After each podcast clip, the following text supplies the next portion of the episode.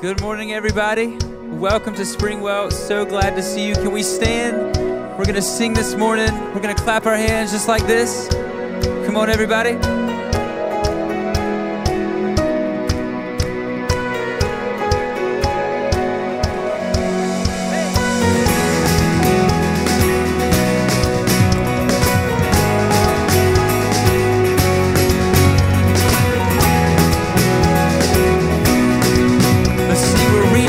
To welcome you, God. Reaching out to welcome you, God. Fill this place and fill this place again with your song. And flood our thoughts with wonder and awe. Give us a greater glimpse of the never changing God. Come on, sing it loud. Till all we want and all we need is found in you, found in you. Jesus, every victory is found in you, found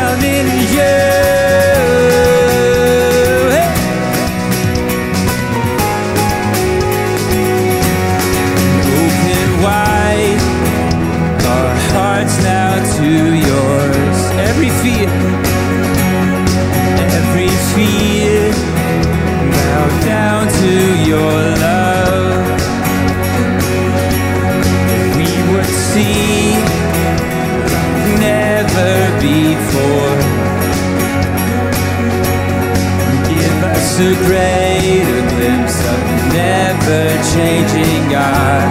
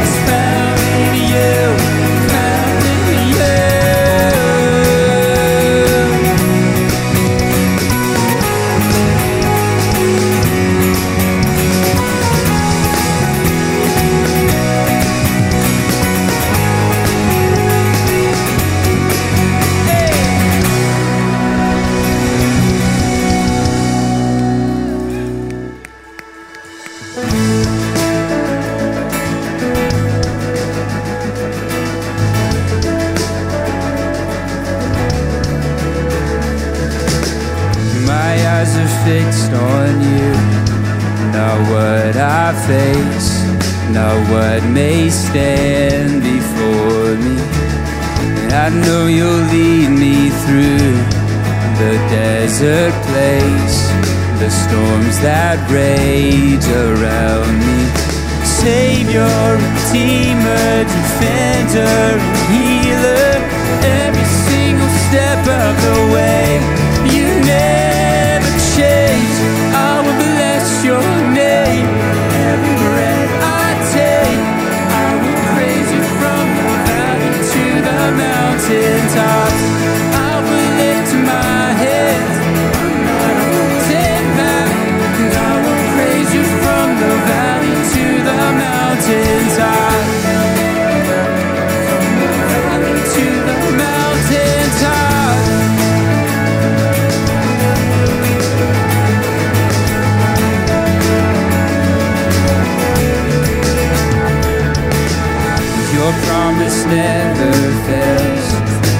silence falls, though darkness tries to hide. Your faithfulness prevails when chaos calls. Your peace is all around.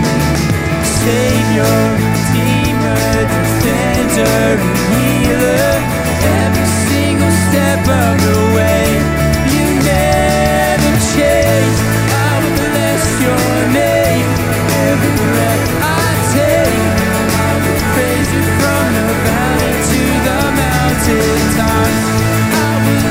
my hands.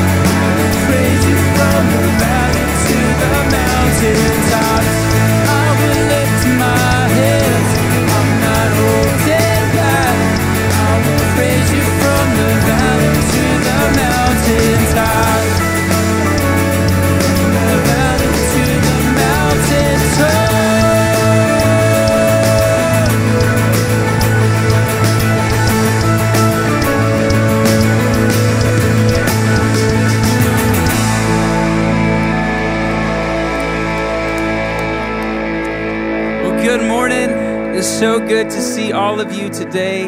Is going to be an awesome day. We already had a great nine o'clock service and are just so excited about what God is going to do in this place during this service. Right now, go ahead and take a seat, and we're going to check out a video together. I'm Chase Raper. I've been uh, we've been coming to Springwell since about day one. Um, I remember I was being going to the sixth grade as far back as I can remember meeting in Starlight Ballroom downtown Greer.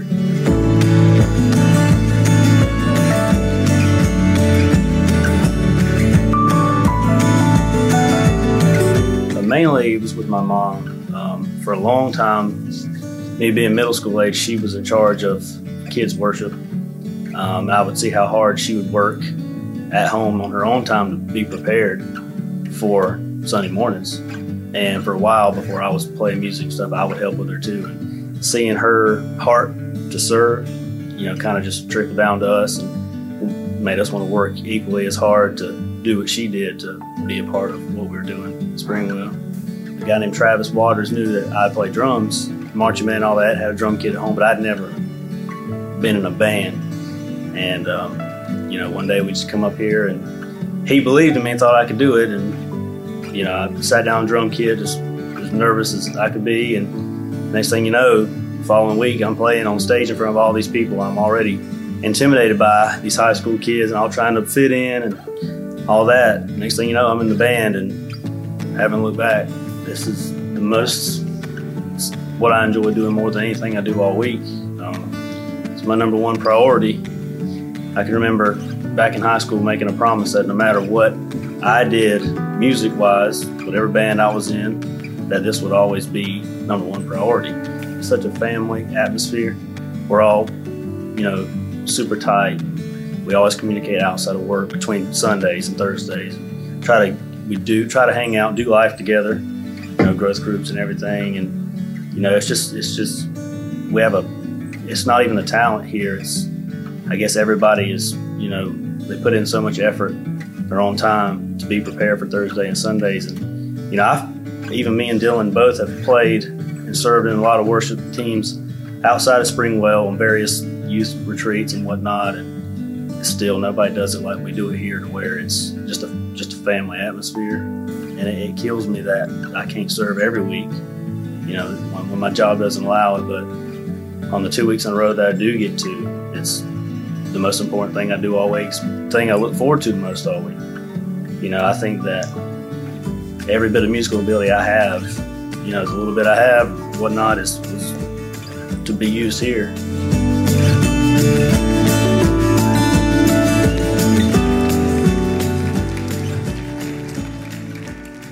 Y'all go ahead and make Chase Raper feel really uncomfortable.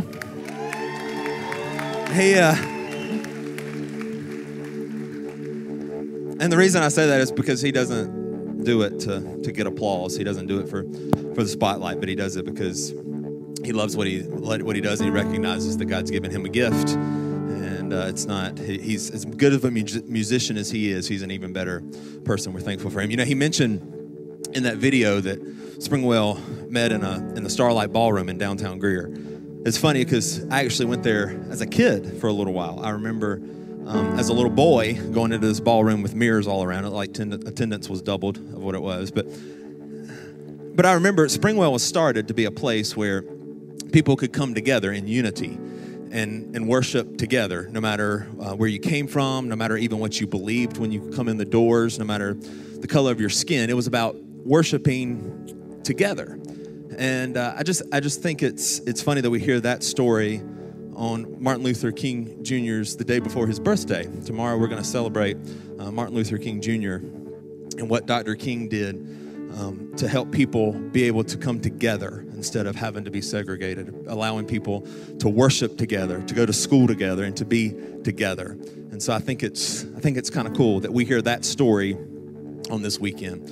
Uh, as we prepare to take up our offering, um, I just want us to remember that we do that together as well. We worship together through the giving of tithes and offerings, but it's also an opportunity for us to, to pool resources, to do so much more together than we can separate. It may not feel like you're about to give a lot. It may not feel, feel like you give a lot when you click that button online to give online. It may not feel like you're entering a big amount in the kiosk out there, but together, what we do allows us to impact more people like Chase more people uh, like the people that you're sitting with and beside each day. So, as we prepare to give, whether you're giving at the kiosk, whether you're giving online, um, whether you're texting the number that's about to be on the screen, let's give together and let's give in response to all that God's given to us. If it's your first time this morning, don't worry about it. It's not this isn't for you. This isn't why you were brought here. It's not why you were invited. It's not why we opened our doors to you. You can skip this part. But if you're a regular here, let's worship together through the giving of tithes and offerings. Let me pray and then we'll pass the bucket. God, thank you for together.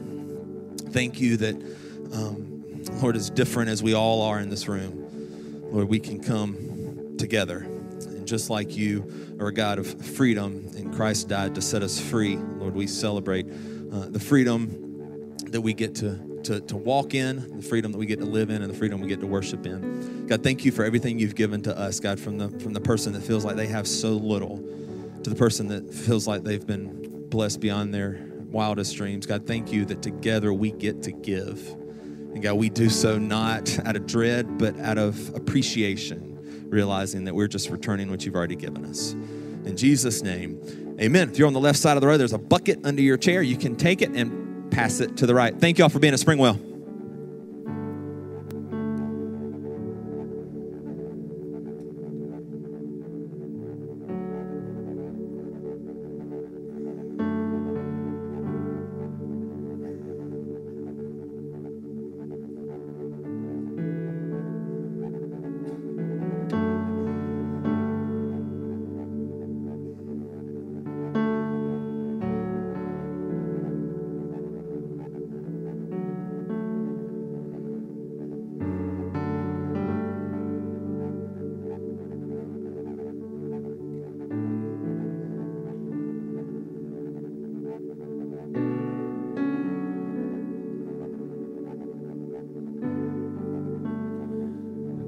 Guys for faithfully giving this morning. Um, I know that some of you uh, didn't physically give in this moment, but maybe your giving is automated or you're planning on giving using the kiosk in the lobby after the service today. And thank you for doing that.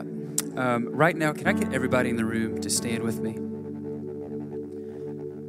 Last week, we started a brand new series called Soul Rest. And we are continuing that series today. And over the course of the next few weeks, what we're going to be talking about is how do we find true rest in our lives. Um, this week, as I was preparing for this morning, uh, I was reminded of Psalm 46 that says, Be still and know that I am God. I don't know about you guys, but I know that in my life, I often find myself during the week focused on the busyness of life, um, focused on my work, focused on my finances, making sure that my bills are paid. Um, for you, it may be focused on being a good spouse, being a good mom or, or a dad, um, going to school. There's all of these pressures of life that can just build up around us. And I know that for me, at a certain point, it can be so difficult just to stop and to pause and to be still.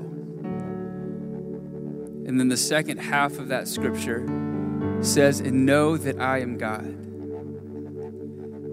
It can be so easy for us to think that we are in control, to think that if we work harder, then tomorrow is going to be a better day.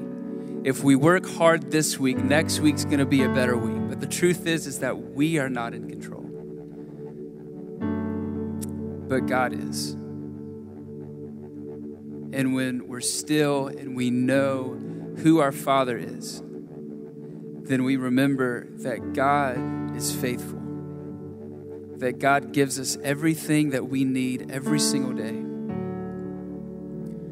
So, this morning, what I want all of us to do in the room together is I want us to stop, I want us to pause, to be still, not just physically still, but mentally, spiritually.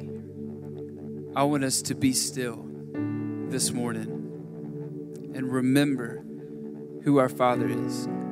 So, if you're comfortable in the room this morning, would you just close your eyes with me?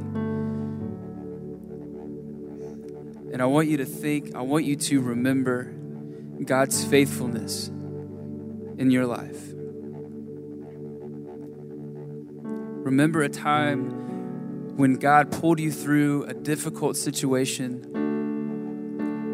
And this morning, be reminded that that same God is still walking with you. That same God is still just as powerful, and He can pull you through anything that you're walking through today. Here in this moment, forget about work, forget about tomorrow. Here in this moment, focus on the Spirit of God in this room. What's He saying to you? Is He reminding you of His never failing, never ending love for you? Is He reminding you that you are a son the living God? You are a daughter of the King.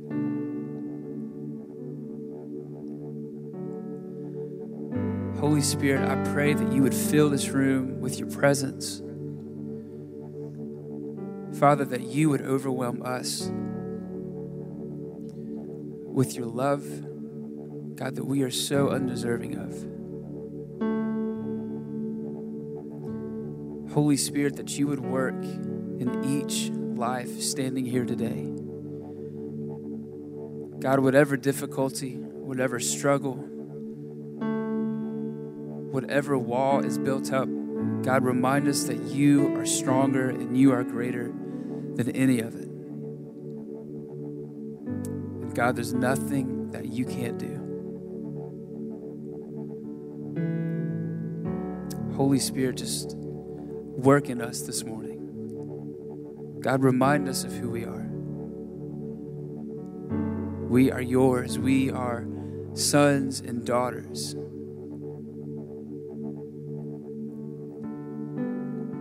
Of the God of the universe.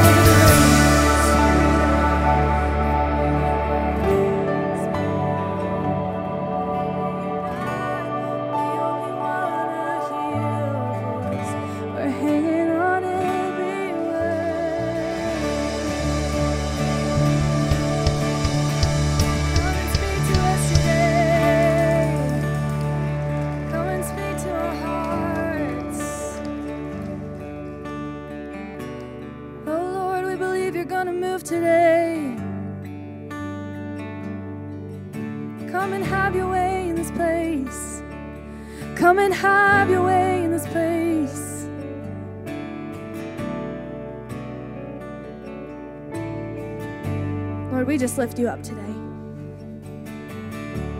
Believing that you're going to move in the way you haven't moved before. You're going to open our hearts, so you're going to show us new things. Lord, we thank you for who you are and how you love us and how you're always with us and how you encourage us to step out into new waters and to go deeper into our faith and our friendships and relationships than they've ever been before. But ultimately, Lord, we just thank you, but we want to give you all the praise today and all the glory. That's what we're here to do is just lift you up. So we love you and we praise you, and it's your name we pray. Amen. Y'all can take a seat.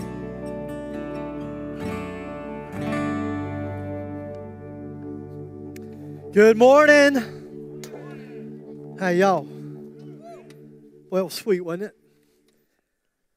Let's try that one more time. That was sweet, wasn't it? Okay. Um, you know, I do believe with all my heart the people that show up here every week are people that are not just looking uh, to punch a card and say, man, I, I went to church Sunday. I think that people that show up here are, are people that are, that are looking to have an experience with Jesus. I mean, I, I really, I, I think that we, I love what we do because I think that we reach desperate people. Desperate people that just want to, to feel His presence, to have an experience with, to know He's real, tangible, that you can touch Him, that you can have a relationship with Him. I just, that's our goal. It's the only thing that matters. It's not, a, it's not about having a show. It's not about lights and sound. It's really all of that is just to lead us to a place where we experience Jesus. Uh, if you're new to Springwell, then we started a brand new series last week and we're talking about rest. And I'm not just talking about any old kind of rest, I'm talking about rest from, from a deep soul um, weariness. Deep soul weariness. It's, it's more than physical rest can fix, and it's more than a sabbatical can cure. And some of you have tried that. Maybe you went on a vacation and maybe it was a week, maybe it was two weeks, and, and so you didn't do anything all day, every day. You just sat on the beach, you know, sipping lemonade. and the thing of it is, is that you came home just as tired as you were when you left. Maybe it's even worse. you can't put your finger on it. You can't figure out why am I so tired. Now, sometimes we can point to the thing. We, you know, like the burden. We can point to the burden. We can say, you know what? I'm, the reason that the life has just kind of been drained out of me is because of this, this burden that I've carried, you know, for so long. Uh, maybe it's a physical frailty. You know, I mean, you heard, I, I don't know if you did last week, I think I shared it with the first group. You know, I had total shoulder replacement a couple years ago. Now I've got to have shoulder surgery on the other one. I'm tired of hurting. Hello, anybody else? Any old people out there that want to raise your hand? Yeah, there you go. It makes more sense, right? You know, you get you get can get weary just just from carrying those physical frailties around day in and day out, and you can get tired, really, really tired. Sometimes it's an emotional heartbreak. You can point to that thing. You say it's, it's an emotional heartbreak. It's this divorce. It's that separation. It's a friendship that that's struggling, and you can you can point to the thing. Sometimes it's the consequences of our sin. Hello. Like if you're caught up in addiction, it doesn't really matter what the addiction is. I mean, if people think about addiction, for some stupid reason, they, they normally just want to think of drugs and alcohol. We talk about food, but that's too convicting for me. addiction. And if you've, if, listen, if you've been in addiction, if you are in addiction, man, it'll wear you out. It'll, it'll overwhelm you with failure and you'll grieve and you'll hurt. Addiction. Or, as one writer put it, our weariness results from the cumulative, multi layered intersections of life's complexities. And I thought, yeah. sometimes we can point to the thing, and sometimes we can point to the person. Man, this was a tough message for me to put together. I think I rewrote it three or four times.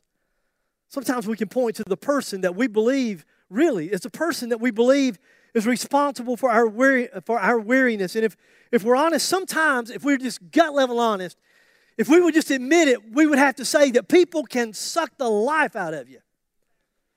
You don't know to say, oh, amen, uh, amen. Oh, me or amen, right? You don't, yeah. It's easier when it's the thing, it's more difficult when it's a person.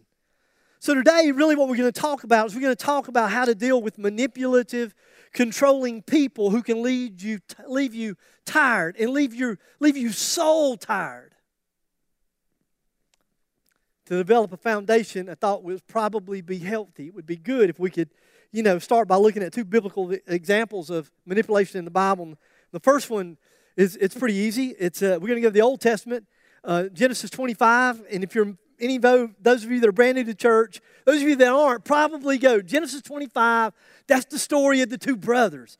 That's Jacob and Esau. If you don't know the story, they were twins, and Jacob was a mama's baby boy. I'm just saying he was. He stayed close to mama's side all the time. He was always home. Esau, however, you know, a, a lot of men would say he was a man's man, you know. Uh, he, was, uh, he was a skilled hunter. And so one day Esau had been out in the field. That's what Genesis 25 says. I assume that he'd been hunting. It doesn't say. I assume that he'd been hunting because he was a skilled hunter. And he came home and he made this statement. He said, I am about to starve to death. Which I've made that statement probably several times in the past week, which for me generally just means haven't had anything to eat in a couple hours. So I'm not really sure. I'm not sure of the situation. I don't know if he'd been gone for several days, if he'd been gone for several weeks. I don't know if he just hadn't had any luck in really killing anything, bagging anything, bringing anything home.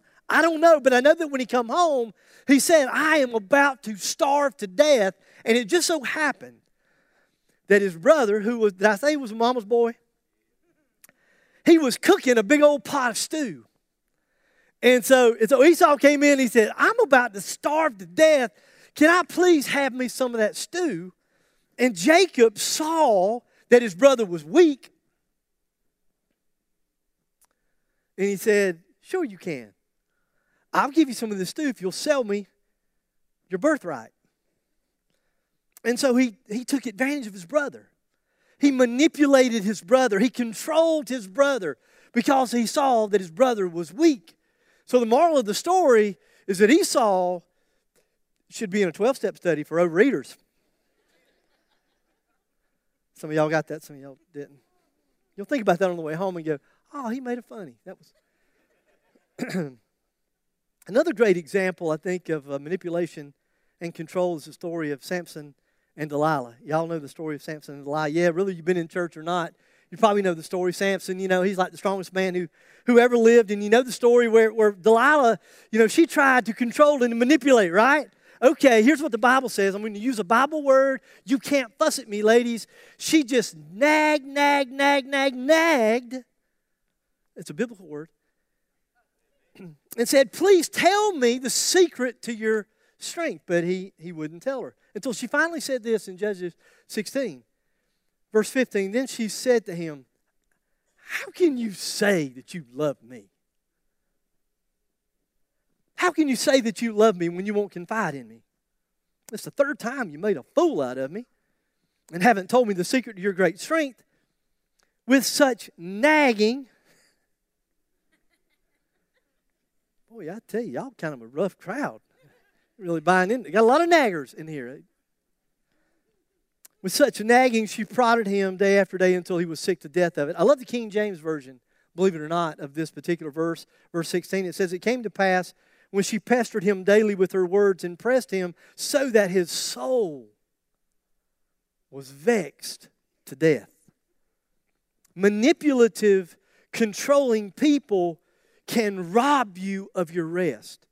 So, the question for today is how do you deal with manipulative, controlling people? How do you deal with them? Well, let's start by trying to understand what some of the tools of manipulators are. The first one is simply this manipulators will use threats. Now, sometimes those threats are direct and sometimes those threats are indirect, but it doesn't really matter. They'll always use threats. For, for example, if you were at work and if you have a manipulative, controlling boss, that boss might look at you and say, If you don't do what I say, you are. Yeah, some of y'all must have that boss.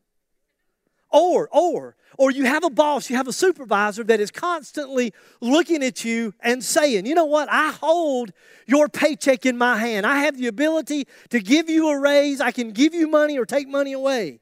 And so if you don't do what I say, if you don't work extra, if you don't, whatever that might be, then it's a person who is in control of you. And they'll use threats. Either you do this or you don't get this raise. In relationships, it could be if you don't do what I say, then I'm out, Girl Scout. It's a threat. It's a threat that if you don't do what I say, if you don't give me what I want, then I'll leave. it's amazing to me that divorce is always, even for Christians, it's our first option. It's a threat. I'll leave you. Or sometimes in marriages, sometimes, you know, somebody might say, if you don't, if you don't do this, you ain't getting any. You fill in the blank. This is Sunday morning. I think you get the idea, right? So threats can be very real, and manipulators love to use them. Another major weapon of a manipulator is guilt. Guilt. Sometimes it's if you really loved me. I mean, if you really loved me, then, then you would. Or I thought I thought we were close. I mean, I really thought that we were close. And so, I, well, obviously, we're not as close as, as I thought we were because if we were really close, then here's what you would you would do this for me if you really, really loved me. If we were as close as I thought that we were. Or, after all I've done for you, boy, this is really getting close to home for some folks, right? Y'all could have wrote this message, right? Yeah. Absolutely. After all I've done for you, and you won't do this one thing that I ask you to do. After all I've done for you, you won't do this for me. And so, really, what that implies is that I never really did it because I loved you. I did it to gain power over you. I mean, I served you and I've served you well and I've given to you, but every single time that I give you 20 bucks, every single time that I took care of that situation, I only did it for one reason so that I could come back and then hold it over you and say, After all I've done for you, Sometimes it's more indirect. You just get the silent treatment. Whew, man. The reason I know this stuff so well is because I'm a recovering manipulator. And so I know what the silent treatment is. You know, good morning. It's cold in the room. You, you know what I'm talking about? I mean, they don't say anything ugly, they don't say anything bad, they just don't say anything at all. You use whatever you can because you're a manipulator, and so you will use guilt if guilt will work. I'll tell you what I've learned about manipulators. Manipulators don't like people with boundaries.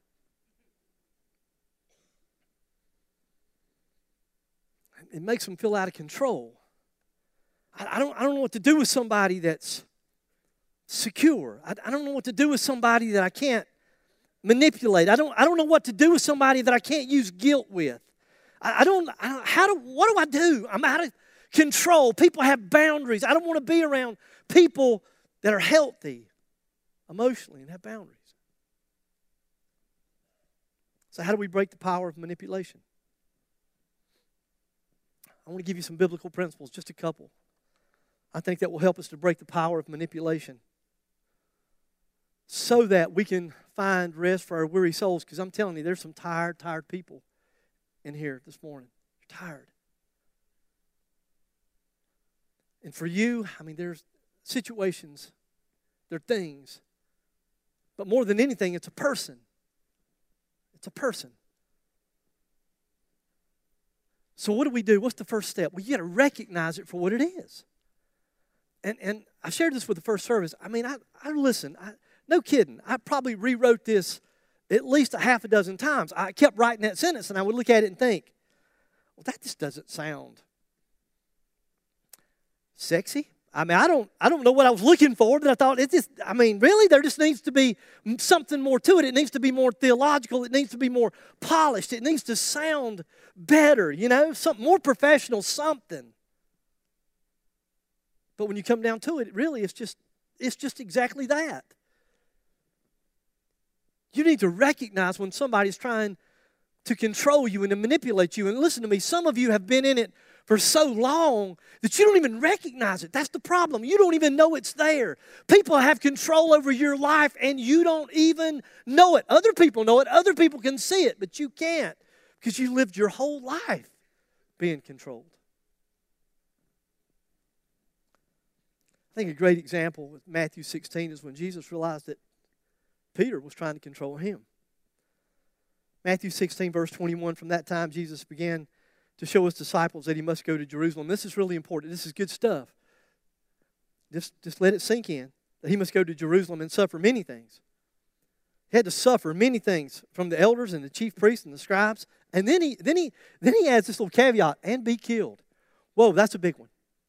Hello, anybody? Y'all listening at all? I mean, because uh, like, I mean, suffering is one thing. To be killed, that's like the ultimate, right? In suffering. And then he adds this little caveat end. Oh, yeah, and by the way, be raised on the third day. Okay. Then Peter took him aside and began to rebuke him, saying, Far be it from you, Lord, this shall not happen to you. So, so Peter does what a lot of manipulators do. He just tried to isolate and insulate Jesus. He tried to take him to the side. Controlling people often want to do that. Controlling people don't want to be confronted. Controlling people don't want to don't want to be in a situation where somebody else might be there that can maybe offer some advice or to step in and try to intervene. Those people don't want to do that. So what they want to do is they want to get you off to the side so that they can manipulate and control you with their opinions. Now there are people uh, who are intentional predators. Absolutely. They, there are people out there that every single day they're looking for the weak, they're looking for the vulnerable. They walk into a room and they're already scanning the room. They're looking for the person that's maybe isolated and alone, maybe that's at the back of the room or over to the side. They're, they're scoping things out. They're looking for how people respond when certain people say certain things. They're looking for weak, vulnerable people. There's absolutely no doubt about that. However, the majority of us are dealing with people who I think, who I believe actually love us. And that's what makes it hard, isn't it? Now, I think that they love themselves more than they love us. But I do think that there is some, some genuine love. They just don't know how to relate in a healthy way. It's all they've ever known. They've never seen a healthy relationship. They've never seen a relationship that wasn't manipulative or controlling. They've never seen a relationship where people actually spoke into each other's lives and lifted each other up. They've, they've never really seen that. All they know is this is the only way I know to relate. I believe that Peter loved Jesus. I do. Ultimately, he, he died for the cause of Christ. Did he love Jesus? Absolutely. I don't think he intentionally wanted to hurt Jesus. I do not think that if he had known, if he had been able to grasp exactly what Jesus was saying, that yes, I have to, I have to go through this. Ultimately, I've got to, I've got to die on the cross to shed my blood for the sins of the world. Ultimately, that's what I have to do. I don't think that that Peter, if he had known that, if he could have wrapped his brain around that, would have took Jesus, would have taken Jesus to the side to say, "Whoa, whoa, whoa." He wouldn't have wanted to interfere with God's plan. But come on. He was human. And Jesus said, I'm going to suffer a lot. Peter said, Hmm. You, You're going to suffer, but oh, the end result's going to be you're going to you're going to be the next king. You're going to be King David. You're going to rule Rome. You're going to rule the world, okay? So maybe we can suffer a few things like from the scribes, you know, and from the religious leaders. Okay, that's cool. But then he said, and die. And I, I wonder if Peter thought to himself, whoa, wait a minute. So, like, if you're going to suffer and you're going to die, those of us that are really close to you in proximity, chances are good that we're going to suffer. Oh my gosh, and we're going to die too. Man, I wasn't counting on that. So, the first thing that you have to do is recognize when somebody's trying to manipulate, whether it's intentional or intentional. You have to recognize that manipulation you have to realize it and recognize it for what it is. So, the obvious question is how do you know? I mean, I need to recognize it, but how do I mean, like, how do I really know? How do I know if I'm being manipulated? Maybe this is all you've ever known. You didn't grow up in a healthy family. You're, that's what mom and that's what dad, that's how they treated you. And now you've grown up in relationships that were the same way. How, so, how do you recognize it? Well, I think that the first sign that you may be, uh, be being manipulated is when you find that you can't say no to a certain person. When they ask you to do something, I mean, you just feel obligated to say yes, even when the best answer is no. When they look at you and they ask you to give money that honestly you just don't have to give. I mean, it's going to put you in a terrible financial situation, but you find yourself giving money you don't have. And then they, then they ask for time. They ask for time that you don't have to give. And so some of you, you know what? You're wore out. Your soul is tired. Your soul needs rest because you have been controlled and manipulated by people that have constantly pushed you, and you've tried to say no, but you cannot say no to that person.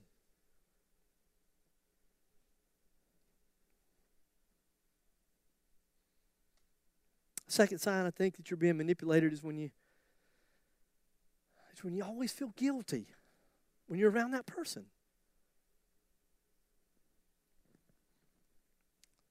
You feel like you're not a good enough friend.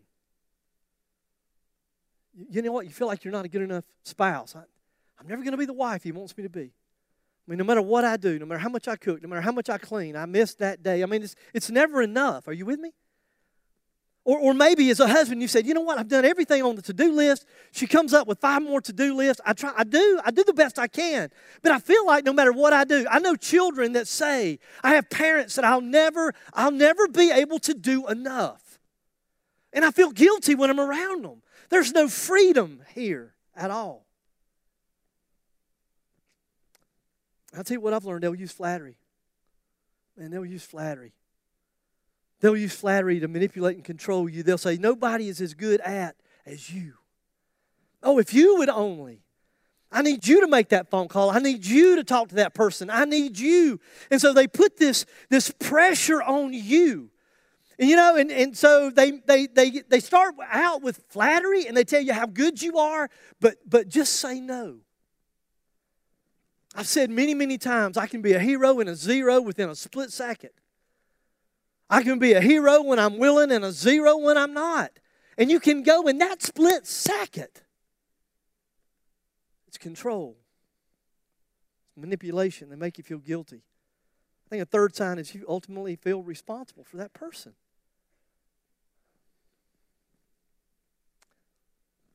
That you're ultimately, you ultimately feel responsible for their happiness. And let me go so far as to say this when you feel like that you're ultimately responsible for that person's safety, do what we do. Oh my gosh. Suicide is an epidemic. I don't know that I've heard that on the internet or heard a doctor say it. I'm telling you. I have never, in all of my years of being in the ministry, seen suicide like I see it. It's crazy. It's happening almost every single day. And it's happening with people that you would never, never even think. It's almost like it's a badge of honor now. And so people will say, but they would listen to you, they won't listen to anybody else. But if you called, if you went and made that visit, if you sat with them all night long, and some of you are absolutely, you wore out carrying this burden that God didn't intend for you to carry. A fourth sign is you're being manipulated is when you compromise your values to please others. Man, this one's probably the easiest one I can give you if you're single and you're dating somebody and they said, if you really love me, then you would. And so they're asking for sex and they're, they're holding that, they're manipulating, they're trying to control. If you don't give me this, then guess what? Does, then you don't love me. I've always wondered why in the world we don't look at them and say, if you really love me, you'd wait. Really? But we don't. So we compromise what we believe. And let me just tell you, when you start to compromise your belief, it's painful.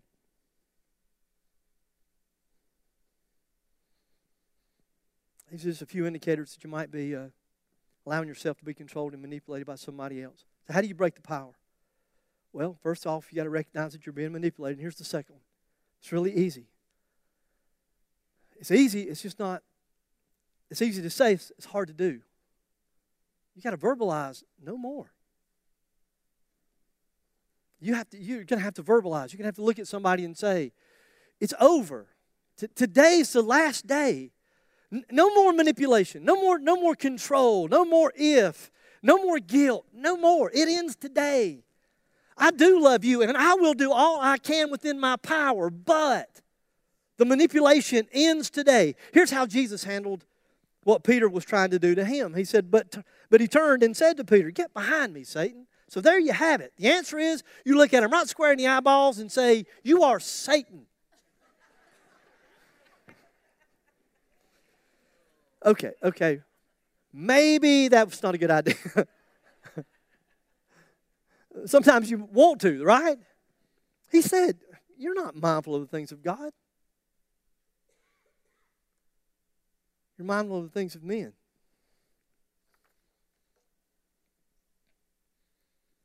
So the bottom line is you got to say it stops. It's over. I'm done. No more. There are some of you um, that are really, really tired. You're tired. And it's, it's more than physical. It's more than a vacation's going to fix, or two vacations are going to fix. It's more than six months off is going to fix. There's nothing more discouraging than to take time off and to sit back and go, wow, I am tired. I am so incredibly tired. I'm tired somewhere deep down inside. I can't quite put my finger on it, but I know that, that I'm weary. It's, it's a weariness. You've been allowing somebody else to control you. And without realizing it, because some of you are such good, wonderful, God fearing people, you're committing idolatry. You're not allowing God. Emily pointed this out. She was in the first first service. You know, what do people think when you're trying to? I, don't let people control you, but let God control you. Oh my God! It sounds like still the same thing, right? It's not. God says, I'm going to, I don't try to control you with threats. I just love you. I love you as you are, in spite of all of your brokenness. I'm not looking for one thing from you. I don't need anything from you. I'm God. But I want you. I want a relationship with you. And the only place, listen to me, follower of Jesus, the only place that you can find rest is in Him.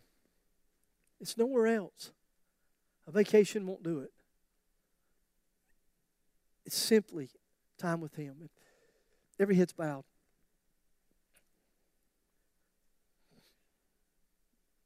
Nobody's looking around.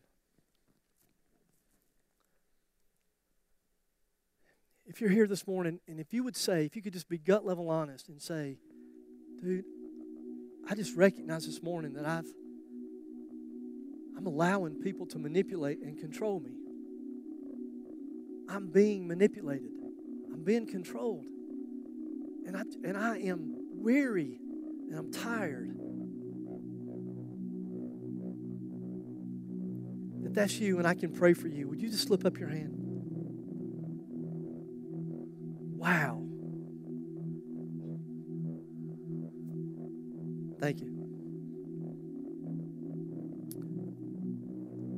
Amazing. In the first service, I did the same thing, and I asked you to bow your head.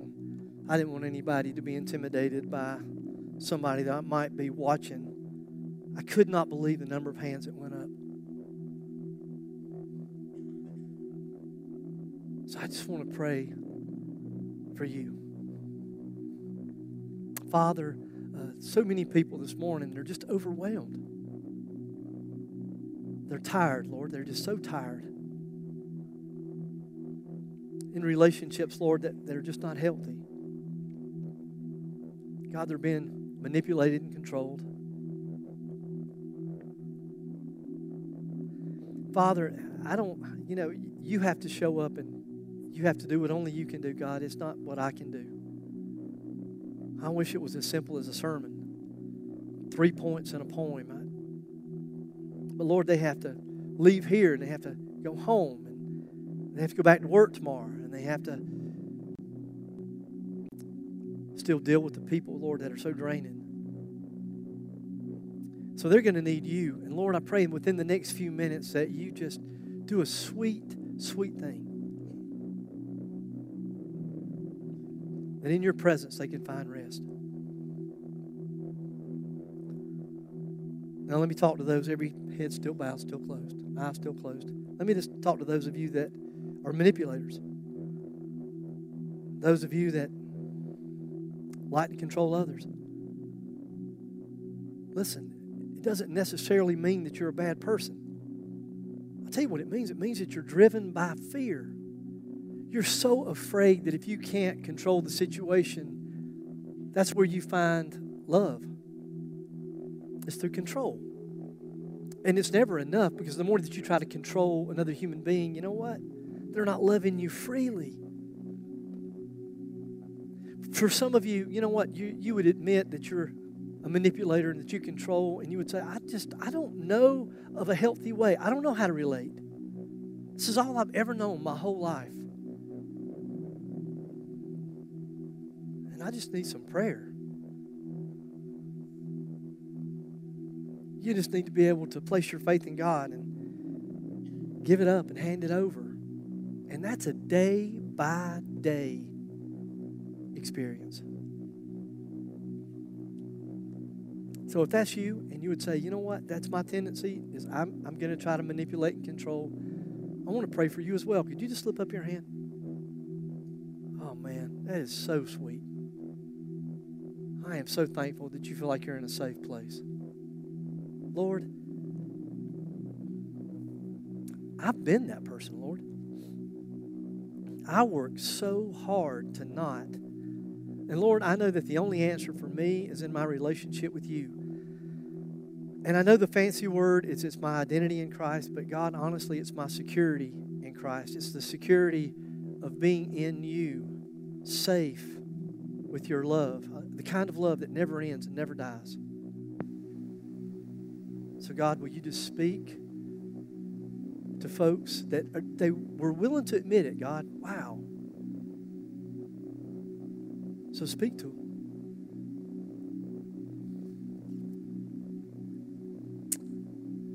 Maybe you're not a follower uh, of Jesus. And you know what? Honestly, you've just been trying to control everything in your life and everybody in your life. And you're manipulating others and you're trying to control others to find your happiness and your joy. But the truth of it is, it's just not working. You're constantly disappointed in others and they can't meet your needs and you're miserable. I know people even try to manipulate God. They think, I'll go to church, I'll do some religious stuff, you know, I'll give some extra money, I'll try to be nice, say some prayers, hoping they can control their eternity. But the Bible says that we can't that the only way that we're made right with God is by grace and through faith. It's giving up control. It's given Jesus control. And it's easy because his love for us is so great. He proved his love. And all he wants from us is just our life. Give me your life and let me love you. It's incredible.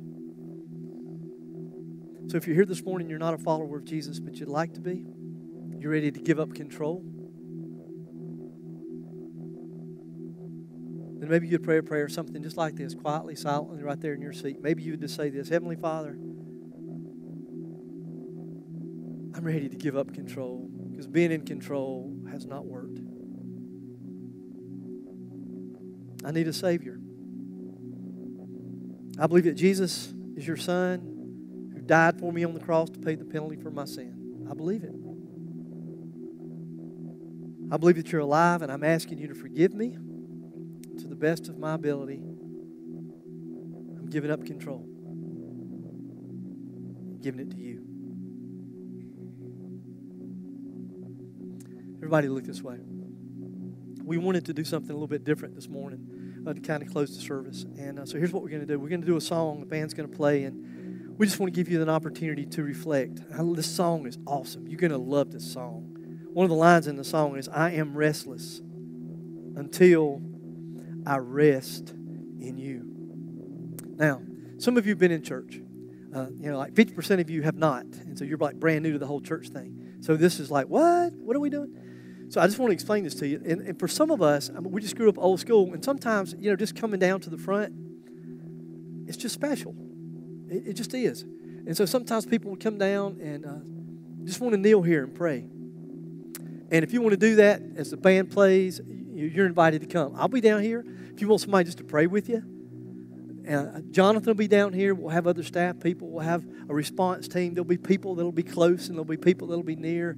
And if you just need somebody to hang out with and pray, then we're going to give you that opportunity. Some of you, listen, just so you know, doesn't make your decision any more legit if you come. You don't get brownie points with God. I went down. You got to do something. Um, you can maybe kneel right there in your seat if you want to. That's okay. But we want to give you the time just to reflect and to respond and to sense His presence because that, at the end of the day, is really all that matters, right? So, will you stand?